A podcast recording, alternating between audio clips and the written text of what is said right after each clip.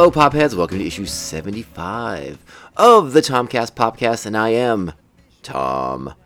This is also known as Popcast. We are part of the 3BZ network of podcasts, and, uh, you know, we do that social media thing. So if you want, give us a follow. We are at the Tomcast underscore Popcast on Twitter, at the Tomcast underscore Popcast on Instagram. You can email the show at tomcastpopcast at gmail.com.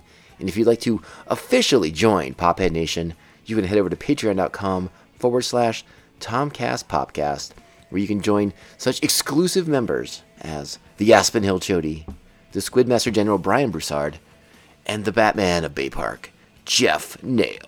He's also the co host of The Ringing Ear, and he does uh, very fine work over there on that excellent podcast.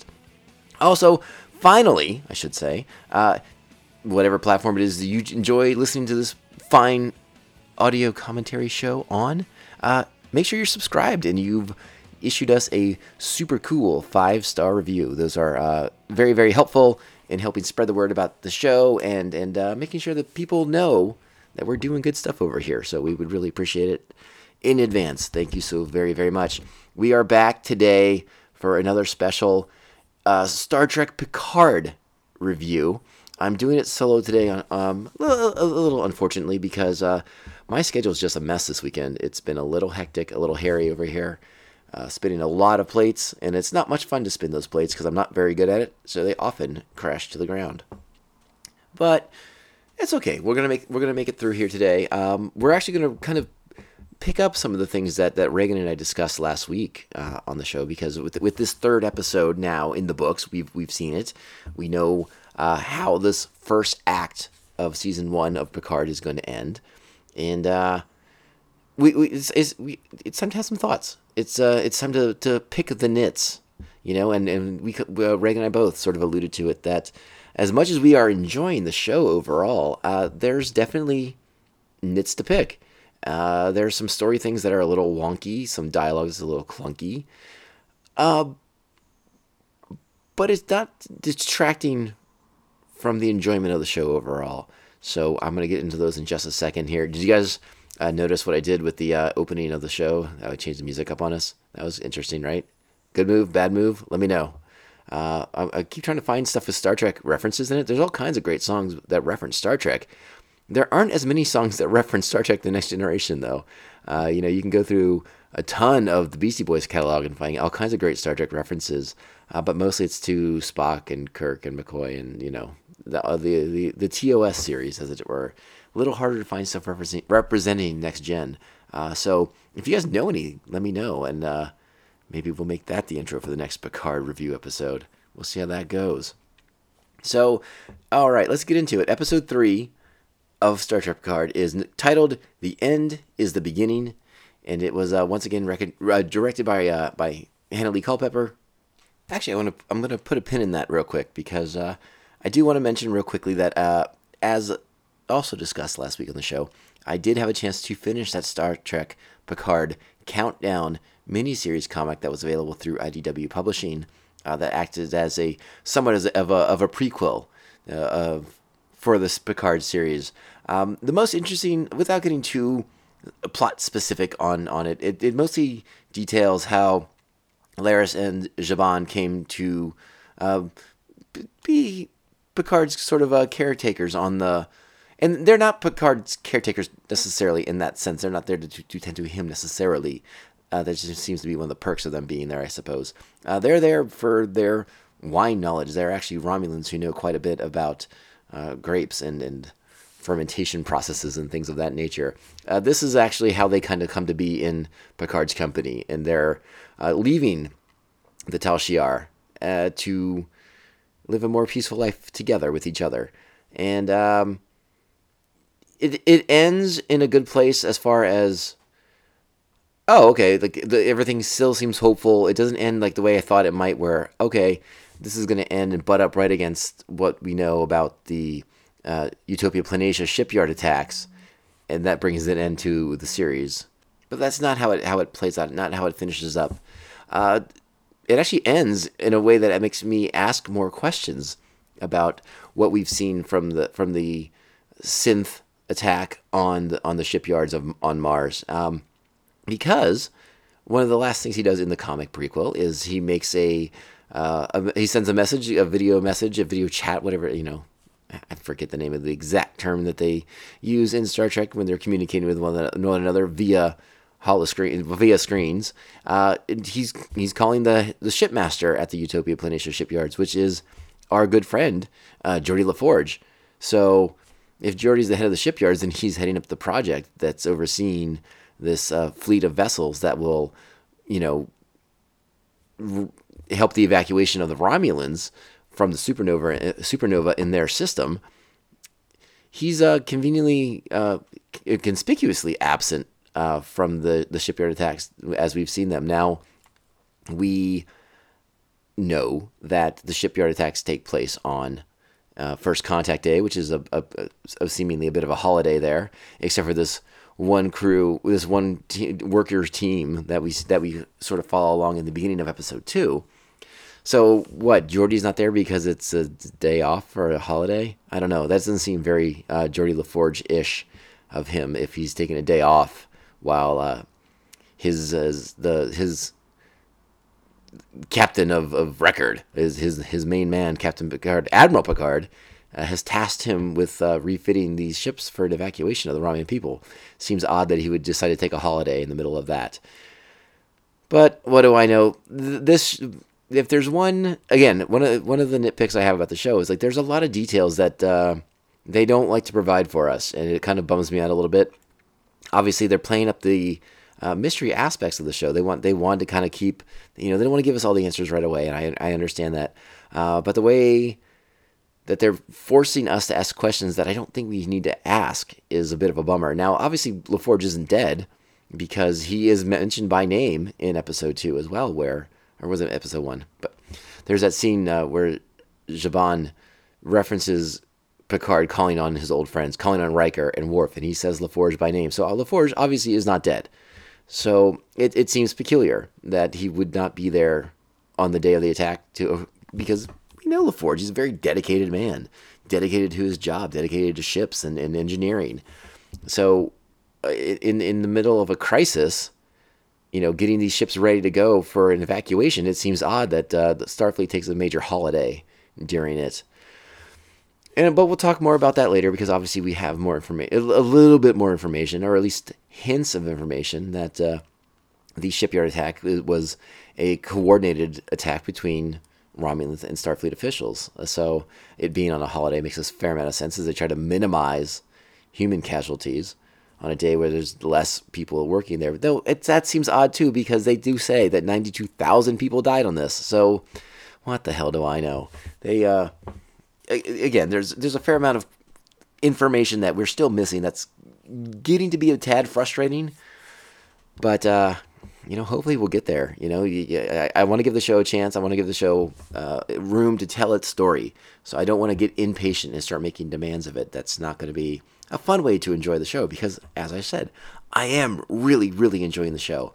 I just wish they they weren't Mm, like kind of like stretching that taffy out so much per se. Just like, give me a little bit more information, and uh, and that's sort of what they do in this episode too. We get we get obviously the the big takeaway from this episode. If you, I'm hoping you guys have seen it already, is Picard assembles his team. He he gets a new crew. This is kind of like the you know forming of the band kind of thing where.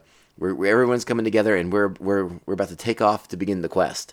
This is that episode, which is great because it ends and Picard says engage, and we take off to space. It's wonderful. It's it, there's lots of wonderful things, but we will talk about some of the questions that I have. But before we even do that, I want to call my shot right now. I want to put it on the record. I might have even made this joke with Reagan, and I didn't necessarily mean it as a joke, but I, I'm more confident now in in stating, like, like, like I said, with confidence. Uh, I generally think that the big reveal of this show is going to be that at some point in their history, the Romulans are the one who created the Borg, and then this Zhat Vash is what rose up out of that as as the the Borg sort of gained sentience and became, you know, assimilators of of, of the culture. You know, the Zhat Vash is what conspired to conceal that information, to suppress all knowledge of, of synthetics and, and synthetic life and cybernetic life. uh, and possibly is what shot the Borg into the Delta Quadrant to begin with. Um, you remember when the, when the Borg first started making their, their appearances in Next Generation, one of the first things we hear about is uh, uh, colonies being lifted from the from the planet, the surface of planets along the neutral zone between Starfleet and the Romulan Star Empire.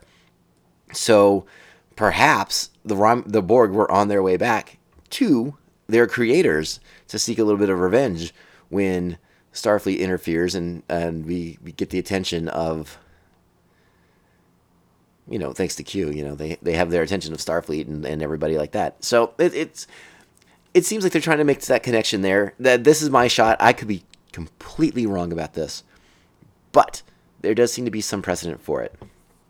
And then another thing to nitpick a little bit about is this Zhat Vash, this double secret, uh, you know, Tal Shiar boogeymen kind of people that seem to exist within the Empire, but uh, are they members of the Tal Shiar that are like sworn to some code that we don't know? Like, who are the Zhat Vash in, in this sense? I mean, we don't really know exactly. It's, it's so far it's a name we've heard, but we have no distinguishing or no no way to know exactly who is Zhat Vash.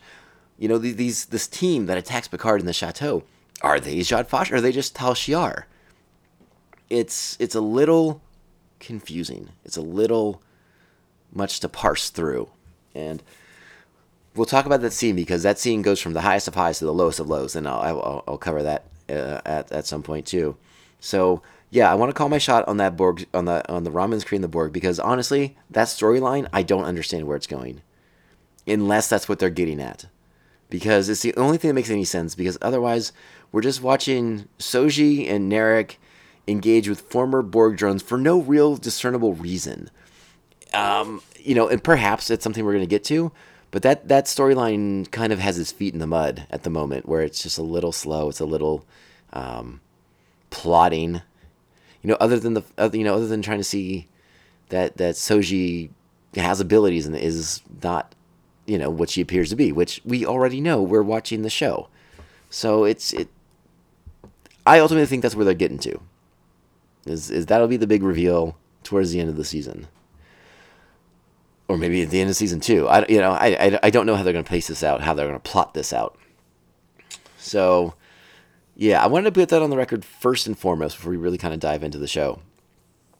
Um, and I'm gonna go. I'm, we're gonna go kind of fast because we don't need to rehash every single aspect of the show because this episode, this episode moves quickly, just like the episode before it. I mean, it goes beat to beat. It goes boom, boom, boom, boom, boom, boom, boom, and we really move along. And I like the. I did like the fact that this episode opens with another flashback to uh, Picard's past. This is 14 years. This is right after the shipyard attack that we saw that opened episode two, and this is uh, but this is from Picard's point of view because this is him at Starfleet, uh, aka the uh, Anaheim Convention Center, and I've been to WonderCon. I know what it looks like. Uh, and this is this, this is the fall. This is Starfleet telling Picard that it's over. There's going to be no Starfleet-led evacuation of the Romulans. Raffi's waiting outside. This is they still have a really strong relationship at this point, and you know Raffi goes over everything and they think it's going to work out, and then we, we find out this is why Picard left Starfleet because of this. He puts his, all of his cards on the table and he says, "Well, if you're not going to back this play, I'm going to resign." And Starfleet says, "Cool, we'll take that resignation. Moving on. Next, we're moving on to Cincinnati." And it's it's interesting. Um, obviously we knew this was the, the, the impetus for Picard not being in Starfleet. But it seems I don't know, it's it, it did seem to me like it was Picard kind of giving up a little early. Um, perhaps it's because he just becomes completely disillusioned with with Starfleet and and the the intolerance and the the, the sort of pro-human and, and it, you know all these all these different little things that they've kind of talked about in in little whispers. What is most interesting is some of Raffi's reactions to these things, because Raffi seems to think there is a Tal Shiar Romulan connection to those attacks, but Picard dismisses it out of hand, which again seems very un-Picard like to me. And that actually plays later in the episode when we're in the current time period, where he's still dismissing these things, despite the fact that the Romulans and the Starfleet have some kind of conspiracy going on together, and he's now part of it. So it seems strange that he's okay. I get it; he's dis- dismissive initially, but by the modern time period, he should be a bit more willing to accept the fact that yeah, there's some shady Romulan shit going on. He, I, I don't know why. It, it just seems like Picard's being extremely naive about about some of this stuff. It's interesting. I don't know. Maybe he needs Riker there to slap him across the back of his head or something. Um, but for the most part, I do really like this scene. It does fill in the blanks on, on what happened, how things played out. Um, I like seeing this strong relationship between Raffi and Jean Luc. I like the fact that she calls him JL. And I actually I really enjoyed seeing these uh, these Star Trek these these uniforms from this period of, of, of Star Trek history. I thought they were pretty well done. I like the little gold blast across the shoulders for, for the admiral, and uh, I like the deep the deep triangles on the shoulder. I think that looks good. The way it's like nice and sharp. I'm a big fan of that sharpness with the uniforms. Um, but but this sets the tone. Again, I can't rewrite the show for it. I can't say what I would have done because who cares what I would have done? It's not my show. I mean, it could be if they let it. I would I would happily say yes. But what are you gonna do? So we fa- we fast forward now, and then we get to uh, the the next part of the show, and I'm trying to think if there's one more thing I wanted to note about about this specific scene. Um, oh, you know what? There is something I wanted to note about the scene. I, I thought it was odd that as Jean Luc is sitting there and and sort of beginning to to, to wallow in the unfortunate um, situation he now finds himself in, not only is he no longer able to to mount this this this rescue, this evacuation of the Romulan people. Um, he's no longer in Starfleet. Star he feels betrayed by Starfleet, um, and he just seems just generally hapless, helpless, I should say. Uh, it, he does seem to give up a little fast. Like I really do think Jean Luc would have gone rogue at some at, to make this happen. Um, but again, that, that that's a little bit of, the, of a of a of a nitpick. We have to, we had to get Picard to this point where he's disillusioned with Starfleet and and that's obviously the way we did it. And, and I think for the most part, it, it is effective. Uh, what I thought was interesting was what happens next, where Raffi gets the com call that the CNC wants to see her, and that she's to get fired now because of her association with Picard, which I thought was strange because uh, I didn't think you could get fired from Starfleet. Maybe I'm crazy. I, I don't know how Starfleet just goes, "You're fired, get out of here." I mean, that maybe they demote you, or maybe they put you on a shitty assignment or some kind of, you know, put you in the record keeping room for a couple decades or whatever. But fired? That seemed odd. That uh, again, there's a little bit of a rub there, and it is what it is. So now we get we get back into our our main time period, and this is Picard and Raffi at the at her little mobile modular housing unit at Vasquez Rocks, which, in case you don't know, is a popular filming site for Star Trek over the years and many other Hollywood pictures, but most famously where, where Kirk fought the Gorn in, in the original series. So we find Picard here, and, and he's asking Raffi for a ship and a pilot. And uh, we find out uh, that Jean Luc has not been a very good friend to to Raffi. Uh, he he seemingly knew her plight, her situation, after being dismissed from Starfleet, and he never got in contact with her. Which again is another little character quirk that uh, kind of bothers me a little bit that, that Picard wouldn't have tried to uh, maintain a relationship with it, with this person who was his friend at one point, who was his first officer as an admiral at, when he was beginning plans for this evacuation. Uh, it's it's it that that rang that rang a little false to me. Um, but it gives us a little bit more insight into, into why Raffi is so reluctant to help Jean Luc because he wasn't a good friend to her and uh, we find out that she has a bit of a penchant for growing uh, what I can only assume are some kind of narcotic of some sort, which is also a little strange. A lot of smoking in this episode, by the way, which I thought was interesting.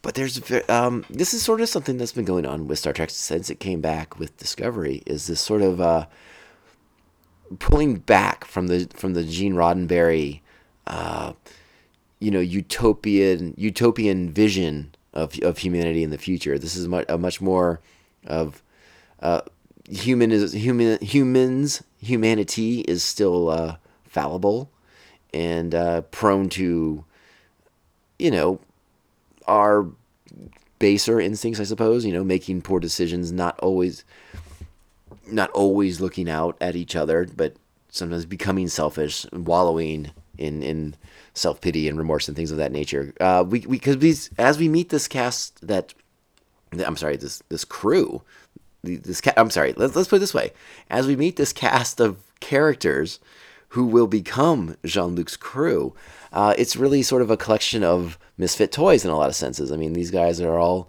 broken and damaged people. They all have uh, a, a, tragedy, a, a, sadness to them. So in, in this way, that there are they're incomplete apart, but I'm assuming that coming together will help all of them heal each other. Potentially, perhaps, maybe I'm looking a little too far ahead, getting a little ahead of myself. Um, and again, this is this. But getting back to the scene, this is where we, we find out that, that Raffi has evidence of, of Tal Shiar involvement in the plot against Mars. Jean Luc doesn't believe it because he believes why would the Romulans want to sabotage their rescue? Again, these are things we don't have the answers to, but it seems odd to me that Picard's so dismissive of it. I mean, sure, it makes sense. What he, what he says makes sense, but it's the Romulans. These, I mean, the Romulans are like plans within plans within plans within plans. And, uh, you know, they're not nearly as straightforward as it is when you're dealing with the Klingons. So, you know, who knows? Interesting stuff. So now we, we're the next scene cuts to the Borg stuff, and again, I'm I, I just find a lot of the Borg stuff kind of is visually impressive, but not insanely interesting. Uh, this first scene here is pretty is, is pretty good for for for fans of, of Star Trek: The Next Generation, if you don't recognize him right off the bat, uh, we are introduced to to or reintroduced to Jonathan Del Arco, the actor playing Hugh, the former Borg, who on Star Trek: The Next Generation was was separated from the collective and uh, began to reform his individual identity.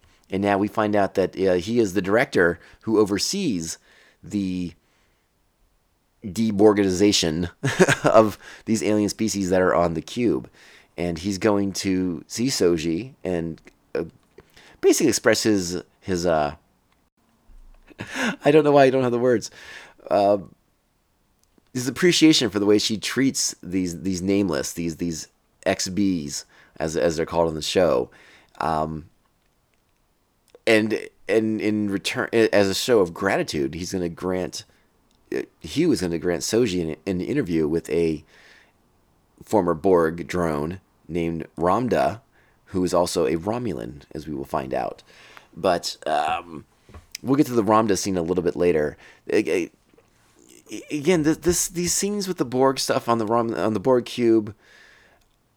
there's just not enough information to really parse through here. It's like, like, what is the purpose of all of this? What exactly is going on here?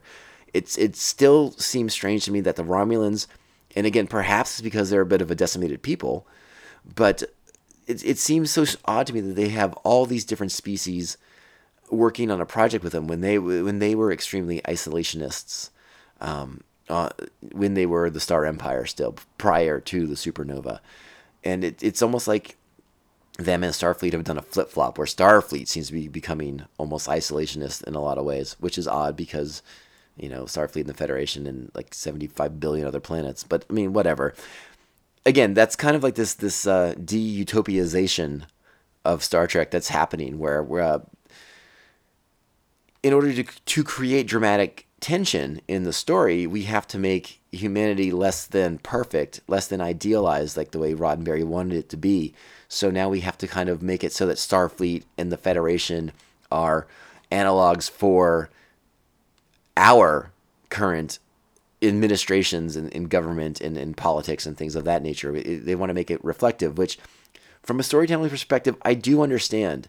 Uh, it's just is a little not Star Trek, but Star Trek hasn't has kind of been this way since it came back on CBS All Access. There, the, this seems to be one of the ways that they're making the show um, more connectable to a new audience, and I think that's the thing that has to be remembered. We talked about a little bit about it before. Star Trek, I think, is becoming a show that they did keeping us, us hardcore Star Trek nerds happy. Uh, I don't think it's the priority anymore. Like, I mean, I probably represent the young side of the hardcore Star Trek fan, someone the you know 30s and 40s, all right, that's probably the young side of the Star Trek fan spectrum. They need new blood.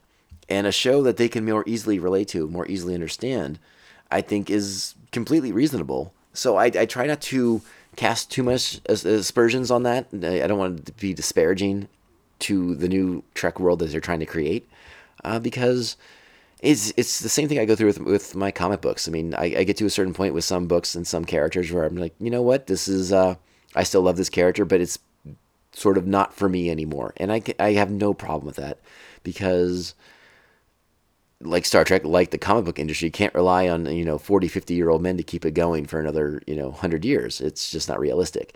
So you kind of have to remold the vision a little bit. And the, the Roddenberry truthers are not going to like that. And I think that's why a lot of Roddenberry truthers don't like Discovery. And th- like I said, their concerns are valid. But I want to watch Star Trek. So I'm, I'm willing to be a little flexible in my views of what the 24th century can look like. Maybe that's just me. All right, so we the next scene goes back to Earth. We find out that Raffi is going to help Picard, and because Picard's basically offered an apology, but she is still a little weary, leery and weary of him because, and she's going to talk about it. She has evidence that points to a Tal Shiar conspiracy with Starfleet for the Mars attack, and he still doesn't want to hear it, which just seems odd after everything that's just happened in these recent episodes. To still be like, no, I don't. That's fine. What? I don't believe you go on. Uh, but anyways, we have to get past that. Uh, that obviously, this will be something that's more de- further dealt with in the show when when Picard's be forced to realize that this is right, this that there is a vast and insidious conspiracy. And yes, I'm using a line from Watchmen to describe what's happening in Star Trek right now, but that's because it's appropriate and it's going to fit. Now I'm going to pause. I'm not going to pause. I'm going to take a sip of beer right now. So you guys just hang out for a second while I do that, okay? Mmm. That's good stuff. Got a little Hopslam from Bell's today. There is some clunky dialogue in this episode, and a little bit of it is that it, this exchange between Raffi and Picard, because it seems like Raffi's saying things that Picard's not quite hearing. It's a little odd. Now I get it. Picard's like a 90 year old man in this episode, but what are you gonna do? Raffi's still gonna set him up. She still, I think she still wants to like Jean Luc despite their their falling out and despite their current circumstances. So it's it's a nice little thing right there before Picard goes on his way. So here we get to a scene that I will talk a little bit more about down the road. We cut to the Daystrom Institute. We we reconnect with Doctor Agnes Jurati Jurati, sorry, and we find out that she's being approached by secret super spy of the star of Starfleet Commodore O, we do are confirmed that she is a Vulcan, indeed a Vulcan in this episode, unlike what Reagan thought. Haha, Reagan, gotcha. But she's wearing like sunglasses, which I thought was weird. I was like, this is like so. I don't know. Like this is like weird spycraft stuff from like the 50s for Star Trek. It's very very odd to see a Vulcan wearing sunglasses. Uh, o is there to confront Jurati about the conversation she had with Picard, and that it goes away. We cut away from it and now we go to back to the cube, and we're to have this conversation with uh, between Soji and Ramdha, the excuse me, the uh, the XB ex Borg that is, who's also a Romulan, and Soji is interested in Ramdha because she, uh, this this shared narrative framework she's trying to understand between former Borg drones and stuff like that. And we find out that Ramdha, along with the other Romulan ex-Borgs that are in this cell with her, this this kind of contained area, uh, were one of the last ships assimilated by the cube that they are now on. And uh, Ramdha has some very interesting information. Uh, uh, the scene's full of all kinds of mysteries and riddles and, and weird double talk and stuff like that. Uh, it's only interesting in the sense that we get more of this destroyer talk finally, uh, like something that was illumi- illustrated in the trailers. And I think that is really this purpose of the of it. it, it you know, we to kind of throw Soji off her game, but we also see how Soji is able to get more information. She knows things that Hugh doesn't even know, which is fine. It, it is what it is. We also get Ramdha playing this weird kind of a Romulan tarot game, which is I thought the cards were kind of cool looking, and I like the little images on them, and I like the way they looked uh, pretty weathered. So they did a nice job with those cards, I thought. Now this scene starts to get interspliced with a couple of other things. Um, we cut back to I, I actually really like the scene right here where we find Raffi starting to look at uh, you know research for for the mission and stuff like that. It's like some of the details that Picard has shared. So I like him communicating with her, and he's like, "You're doing the work, aren't you?" And she's like, "No." He's like, "Yes, you are." And he's like, "I'll send you everything I have." And he just kind of cuts off, and like I was like, "Oh, that's very Picard right there to know." The person so well that you can kind of anticipate their moves and be ready for it. So yeah, Raffi's the one. She's looking for she's looking for Maddox because Picard has mentioned that he has to go and find Bruce Maddox. And I think it annoys Raffi that Picard knows her so well, but it's pretty funny. Now we get to what I thought was one of the highlights of this episode. We get to meet Captain Cristobal Rios and his menagerie of uh, holographic assistants.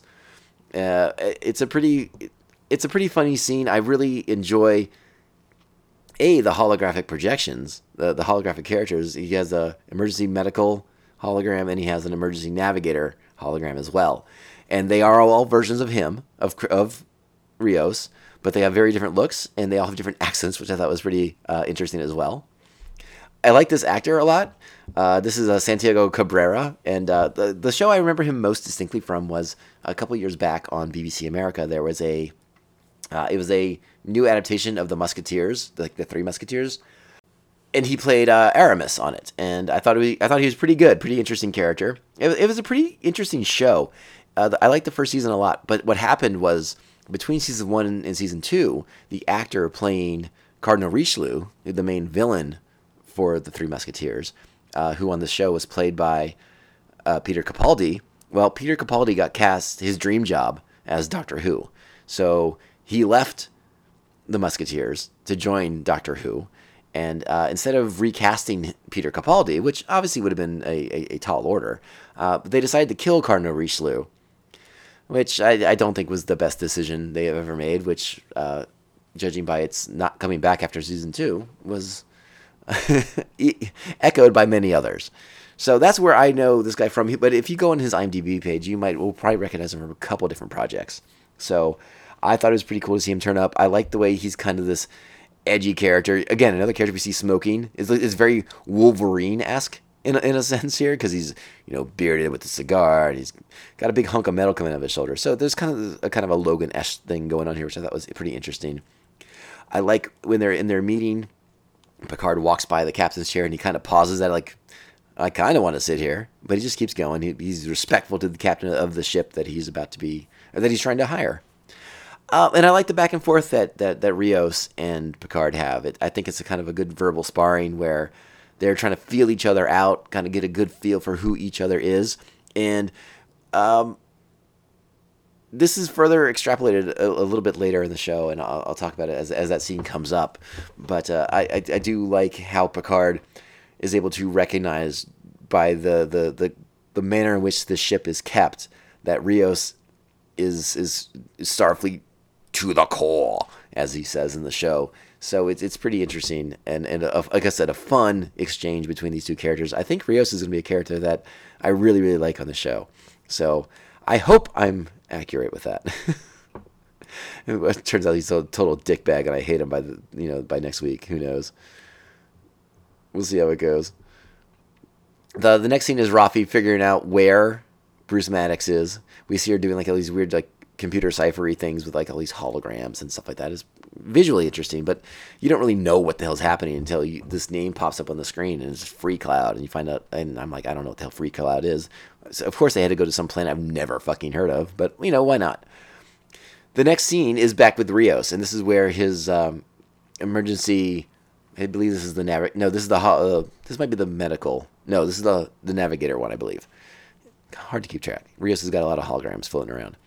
But we find out that that uh, Rios is in fact a kind of a Captain Picard fanboy in a, in a lot of senses, which I thought was kind of a fun little cute little twist for the character. Uh, and it's cool that they give Picard all these cool titles, you know, like uh, contact for the Q Continuum and you know Arbitrator of Succession for the Klingon Empire, stuff like that. I thought that was really cool to hear all these kind of titles that he has. Uh, it, it was rad. I just love hearing that. And uh, again, I think it adds something nice to the character. But you, you see Rios is this guy. He's had bad things happen to him, just like Raffi, just like Picard. You know, uh, he. They, they talk about it in that first scene. Rios was the first officer on a ship that's been scrubbed from the records of Starfleet. So what the hell happened there? We don't know. We do find out that his captain on that ship, who is a sort of heroic type of captain, uh, ended up with his brain splattered all over a bulkhead. So that ended badly. And now it seems that that's why Rios is a bit reluctant to kind of go all in on joining up with Picard, but you know, as we as it's gonna happen, we know it's gonna happen. We saw the trailers. I mean, come on, people! Like, what are we doing here? So again, a good scene, good fun stuff. I I, I could watch this this uh, with the holograms for a while. I hope the holograms continue to play a part on the on the show. They're pretty fun to watch. Now we go back to Earth.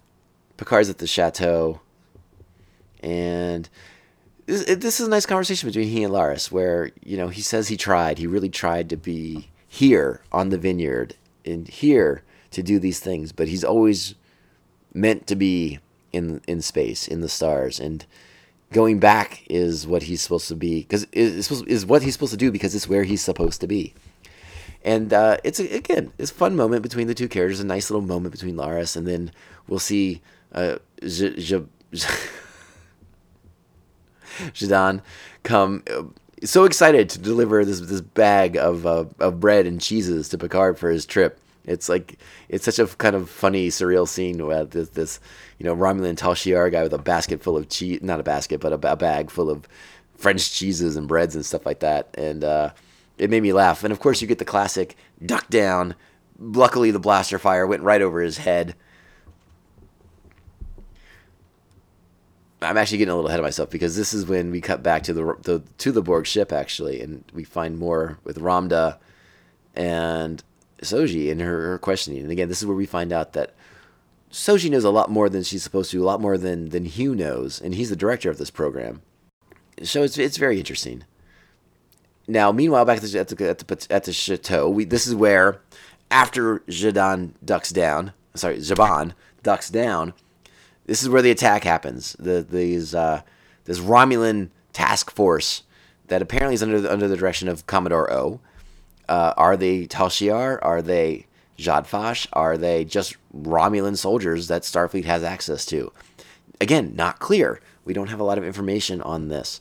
But it's a great fight scene. We find out that Laris and Zhaban are still fully engaged in their, their martial skills and it's uh it's it, again a great shootout scene, great attacks. You find out that the chateau has has blasters stashed all over it just in case there's an incursion, which makes a fair amount of sense. I'm sure they never really thought that they would be coming for Picard, but as former Tal Shiar agents, um, in the comic books, it, it, even alludes to the fact that like Laris and Zhaban, as deserters, are concerned that they would be hunted down. So they, it, it makes sense they would they take steps to be ready in case the Tal Shiar ever came looking for them.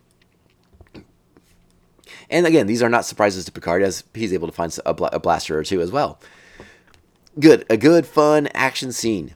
Lots of cool action, people getting flipped around, thrown. Even Nobleman uh, Picard gets gets in on the act a little bit here too. What, where this scene, it hasn't fallen apart yet. It's the last part of the scene as one more Romulan comes to the door and is blasted from behind by Dr. Jurati with, with a Romulan disruptor. And she does a very good job of, of, of seeing, seeming shocked by her actions, but hoping that the blaster was on stun. And we get a funny line that Romulan disruptors don't have stun. And that's very, very funny. And Dr. Jurati reacts appropriately for a scientist. And ah, maybe this could be a total red herring, and maybe I'm falling for it. But it just kind of rubs me like this is so typical spycraft stuff right here. Like, we're going to stage this attack, and you're going to swoop in at the last second and get the last guy, and it's going to ingratiate you to our our heroes. And then you're going to be in the group, and then you're going to be our double agent. So it feels like this is a setup by Commodore or Commodore O because we don't we aren't privy to the conversation that she has with Dr. Jurati Again, this could be a total red herring. I could just be buying it hook, line, and sinker. And there's there's more reference to this in, later in the episode, and I, I will try to remember to talk to that. Well, in case I don't, uh, when Jurati gets on the ship, when they beam up to go into space, and and and Raffi's on the ship, and she's like, "Who is this? You didn't even have me do a background check, even though even a basic one." So I'm a little leery of Dr. Jurati. Now, I do suspect she's she's working under duress for Commodore O, but I could be wrong about that.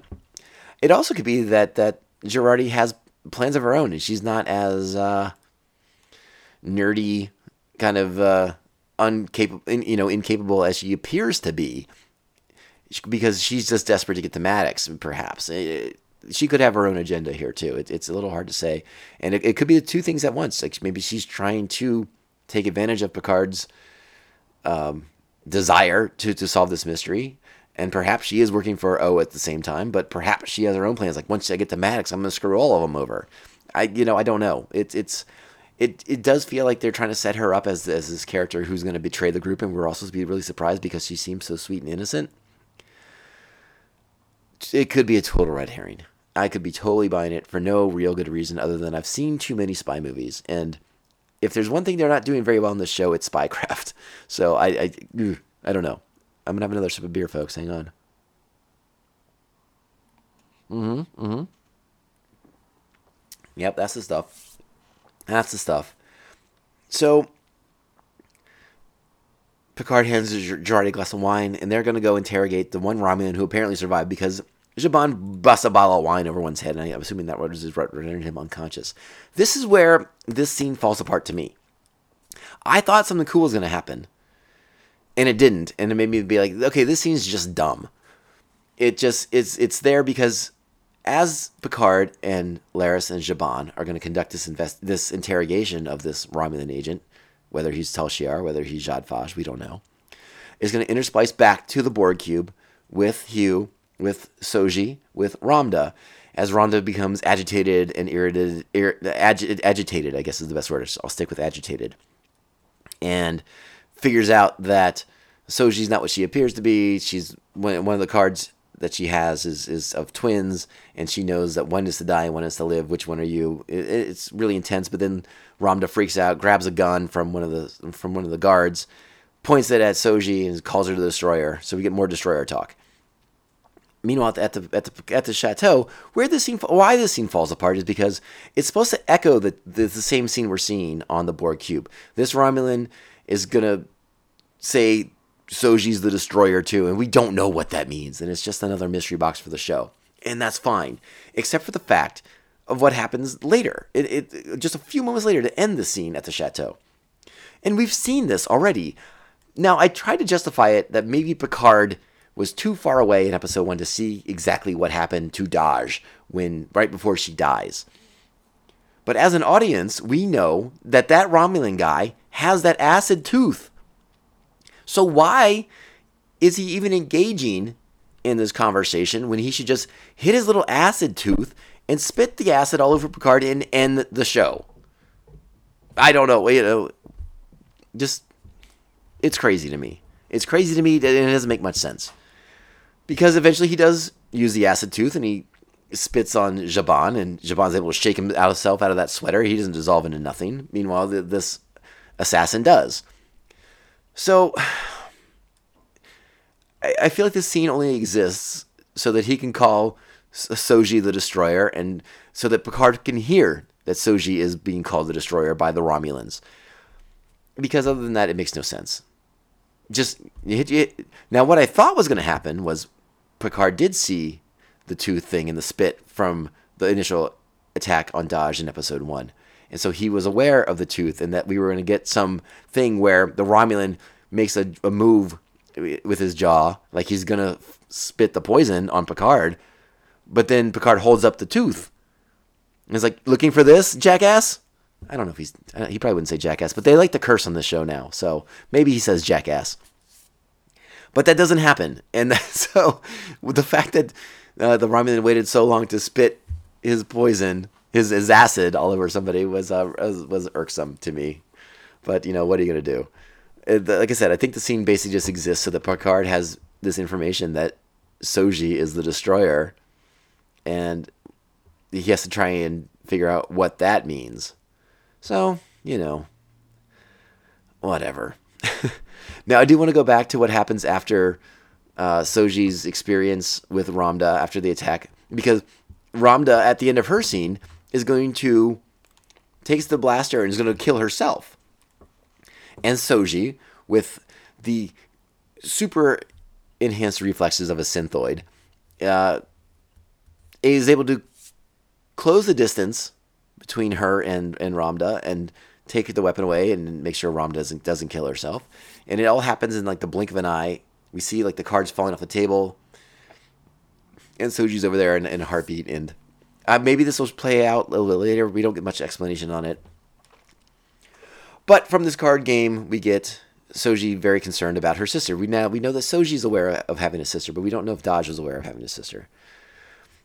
But what I wanted to talk about from this scene is that she goes Soji goes back to her quarters and she's calling her mom. So I wanted to talk a little bit about this because uh, I think in the first episode review, I kind of hypothesized that uh, I think the mom's not a real person at all. I think it's some kind of AI that they're dialing into and that gives Dahj and Soji instructions. Because as soon as Soji asks about Dahj, the mom begins telling all these things, and it, it it's it sounds like it's a bunch of keywords that trigger like a sleep mode for Soji because she quickly passes out and wakes later when Narek comes in.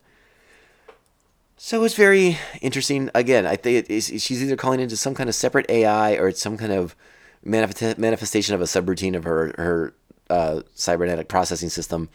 It, it I it would be pretty shocked if it was actually a real person on the other end of that thing. But uh, again, I'm just I'm just going to call my shot based on my random hypotheses here today. So after she wakes up, Narek walks into the room, and we find out that Narek's continuing his emotional manipulation of, of Soji and, you know, asks if he can trust her, if she can keep a secret, and he tells her, I think I'm falling in love with you because I am Narek, the loving Romulan. And Narek goes away, and we find that uh, Narek's sister, which I believe is Narissa, is now on the Borg cube, back with her uh, natural Romulan ears, and she's like sniffing her brother and talking about like the way the sex smells on him and stuff like that. It's weird. It's creepy, and it's I. I made me wonder if uh, if these two are supposed to be the new Jaime and Cersei Lannister incest sisters and brothers, you know, or, or Romulan is Romulan incest not frowned upon? Maybe I don't know because it's kind of creepy. They love to be super close to each other's faces, and they love to whisper in each other's ears about inappropriately weird things and uh, it just kind of gave me a really weird vibe. Um, for spies, they seem to be doing a lot of talking to each other instead of doing their actual missions. But what do I know about that? All right.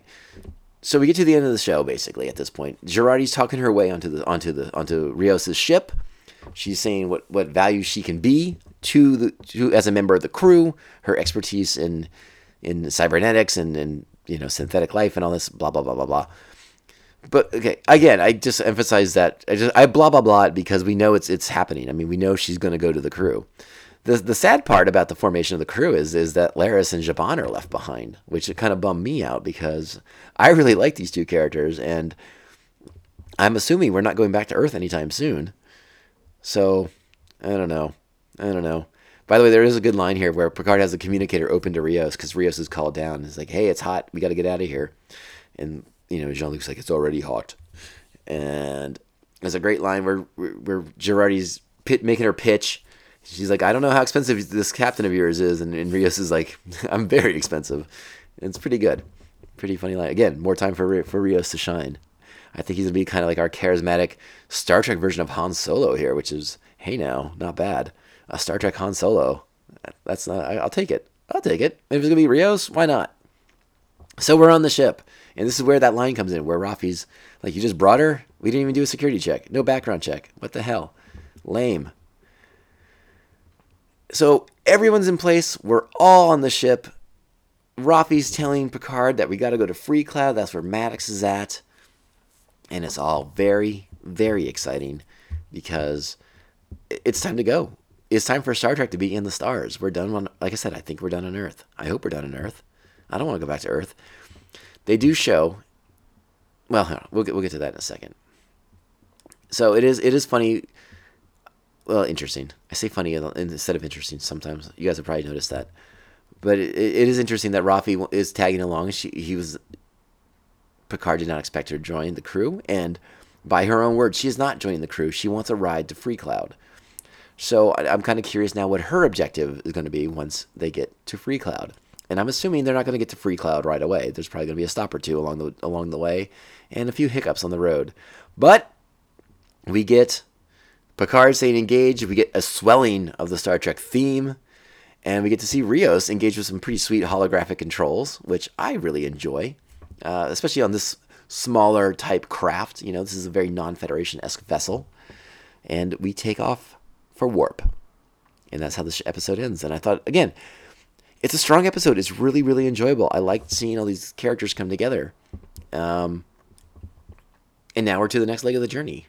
Act Two begins on Thursday of next week, and in the preview, we get to see that they're going to meet up with a character who has been hinted at in the trailers. Is this? Uh, I'm not sure if it's going to be Romulan or a Vulcan, but is this this kind of like swordsman character? So we're going to see how this shakes out. But we also see that Romulan, the more Romulans evacuated, displaced Romulans, and they have a grudge against Picard. It looks like. Um, it looks exciting, but and we're like I said, we're in space. We're going to go to other planets now. I'm really excited for the next act of the series. Uh, I, I, think we can only go in bigger and bolder directions now that we are away from Earth. But obviously, some people are after Picard. They're going to be hunted down. Commodore O is obviously not backing off. But you know, does O have a inside connection now? Is Jurati her spy, her source on the inside? We're gonna have to find out. Maybe I'm wrong about that. Are we gonna get the big reveal? Uh, do we find out that the Romulans are in fact the creators of the Borg, and the Zhat Vash rose from the ashes of that failed experiment to kind of cover up and conceal Romulan involvement in the creation of one of the most devastating species in the galaxy, and and in their quest to cover it up, they now hate all synthetic life form because they know that, or they fear that it could all evolve into the Borg. Um, it, it, that that's again that's my personal theory. I think it has a lot of credence. God damn it! So hopefully you think I'm I'm right because you're you're smart people. You listen to this podcast, so we're probably all in this together. I think. All right, I got nothing else to say about this episode. Again, there's plenty of nits to pick, but it's a fun show. It's really really enjoyable. I hope you guys are enjoying it as much as I am. And one more thing too before we go, I because because again, this may be calling me calling my shot one more time, uh, but I feel like I need to get it on the record uh, before it may happen because it may it could happen fairly soon. Uh, but one question I've kind of been uh, wondering about, and again, I think I think Reagan and I may have chatted about this, but I don't remember if it made it into the show or not. So I'm going to say it again. But where is Lore? If you're not familiar with what I'm talking about, Lore is sort of Data's, Commander Data's evil brother, uh, who was dismantled at the beginning of season 7 of Star Trek The Next Generation, and that's the last we've seen of Lore. We know that he was dismantled and presumably sent to the Daystrom Institute, where they would study his uh, cybernet positronic matrix and, and all that good stuff.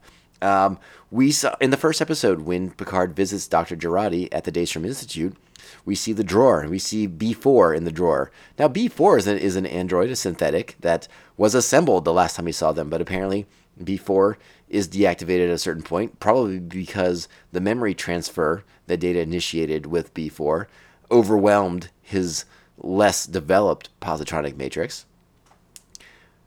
But where's where's Lore? Why isn't Picard asking where's Lore?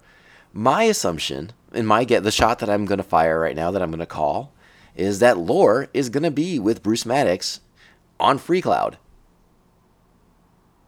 I think.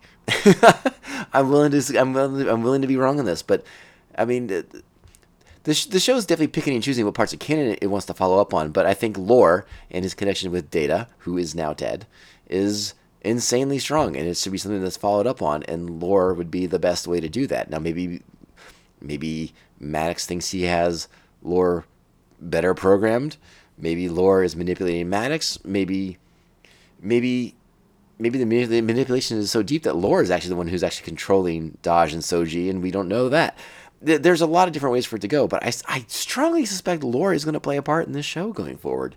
Um, we just have to kind of get to that reveal as well. So, well, again, lots of things happening, but I suspect there's going to be uh, tons of revelations in the episodes ahead in the shows moving forward. Uh, just got to get to them. Got to get to them, but I think we're going to get there a lot faster now that we can travel at warp speed. So there you go. All right, time to wrap the show up. I'm going to uh, stumble through a few things and uh, I'm going to, uh, you know, just overshare, which is what I tend to do at the very end of these episodes. Uh, I should have a slightly less hectic week next week, so I will be able to hopefully uh, re-engage, get it, re-engage with uh, with hopefully with Reagan. Uh, I had a good time talking with him. I want to be able to fix that uh, that that connection. I don't want to have to use uh, the phone again. That was not my favorite as far as audio quality goes, but I, I, I hope that I hope that wasn't. I hope it was okay for you guys. I know Reagan wasn't stoked on it either, but uh, you know, small podcasts like this, we don't have the best equipment at the moment, but uh, we will. We will. There, there's upgrades coming for the show. I do promise that. It's just, it's just a matter of, of allocating the time uh, to in the time and the money basically to to, to reinvest in the, in the show, and we will be doing that. I I promise. It, it will probably most likely coincide with the end of my term at San Diego State University. So fingers crossed everything goes according to plan on that one. Because once that's off my books, oh baby, this show is going to get so much more quality to it than it already is. And god damn it, this show is pretty high quality to begin with, I think. Mostly thanks to like awesome listeners like you guys, and uh, particularly to my Patreons. So thank you so much once again to those those wonderful sweet people who are my Patreons. Thank you to the Aspen Hill Chody, Brian Broussard, aka the Squidmaster General, and uh, Jeff Nail, the Batman of Bay Park himself. I mean, we know Batman's got the cash, so hey, keep this podcast rolling, baby. Once again, Jeff is the co-host of the Ring in Your podcast, and uh, they're doing good work over there. They're on a bit of a hiatus right now, so you have plenty of chances to catch up and, and check out what they're up to, and uh, it's good stuff. But keep listening to this podcast because we're not going anywhere. Roger's going to be back on later this week. I know Roger yesterday was able to see uh, I say yesterday, I mean Saturday, um, depending on when, on when you listen to this podcast, over the weekend on this past Saturday, Roger is able to go see Birds of Prey. So we're going to talk Birds of Prey. We'll probably keep it very non-spoilery because it is a new movie. I don't know if I will be able to see Birds of Prey before he and I get together, but I've seen a few movies over the weekend, so we'll get to have a little bit of a movie review episode and uh, I'll get to. it'll be funny. Roger be the one with the new movie, and I'll be the guy watching movies that came out like a year ago or so. So we'll we'll, uh, we'll get a chance to talk about that. We'll probably get a chance to review the Academy Awards if anything interesting happens. If not, we're not going to talk. About, ooh, excuse me. If nothing interesting happens in the Academy Awards, we're not going to talk about it. We're not going to talk about them at all. So, fuck it. We'll see how that goes. All right, thank you guys so much for listening. This has been our review of Star Trek Picard Episode 3. I hope you enjoyed it as much as I did. So I will talk to you guys very, very soon. Remember to stay tuned. Uh, new night, new beer night in San Diego is out now. We're recording a new episode on Tuesday. Then on Wednesday, Roger and I will be doing Popcast. So it's a busy, busy week, but lots of lots of uh, good things for you guys to listen to and, and stay busy with. So thank you guys so much for the support. Thank you so much for the love. And oh yeah, I guess I should read the social medias again.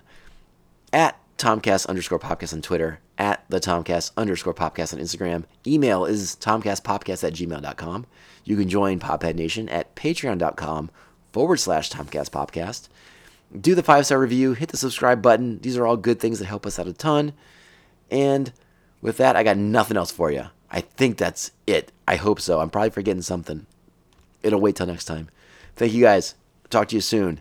Ciao, babes. Can we go already? Yes, fine.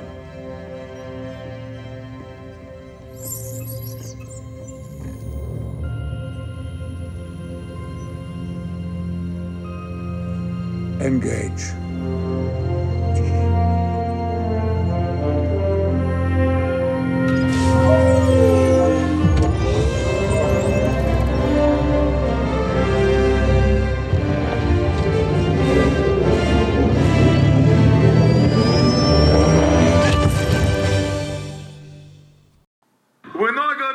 Fucking sunk this year.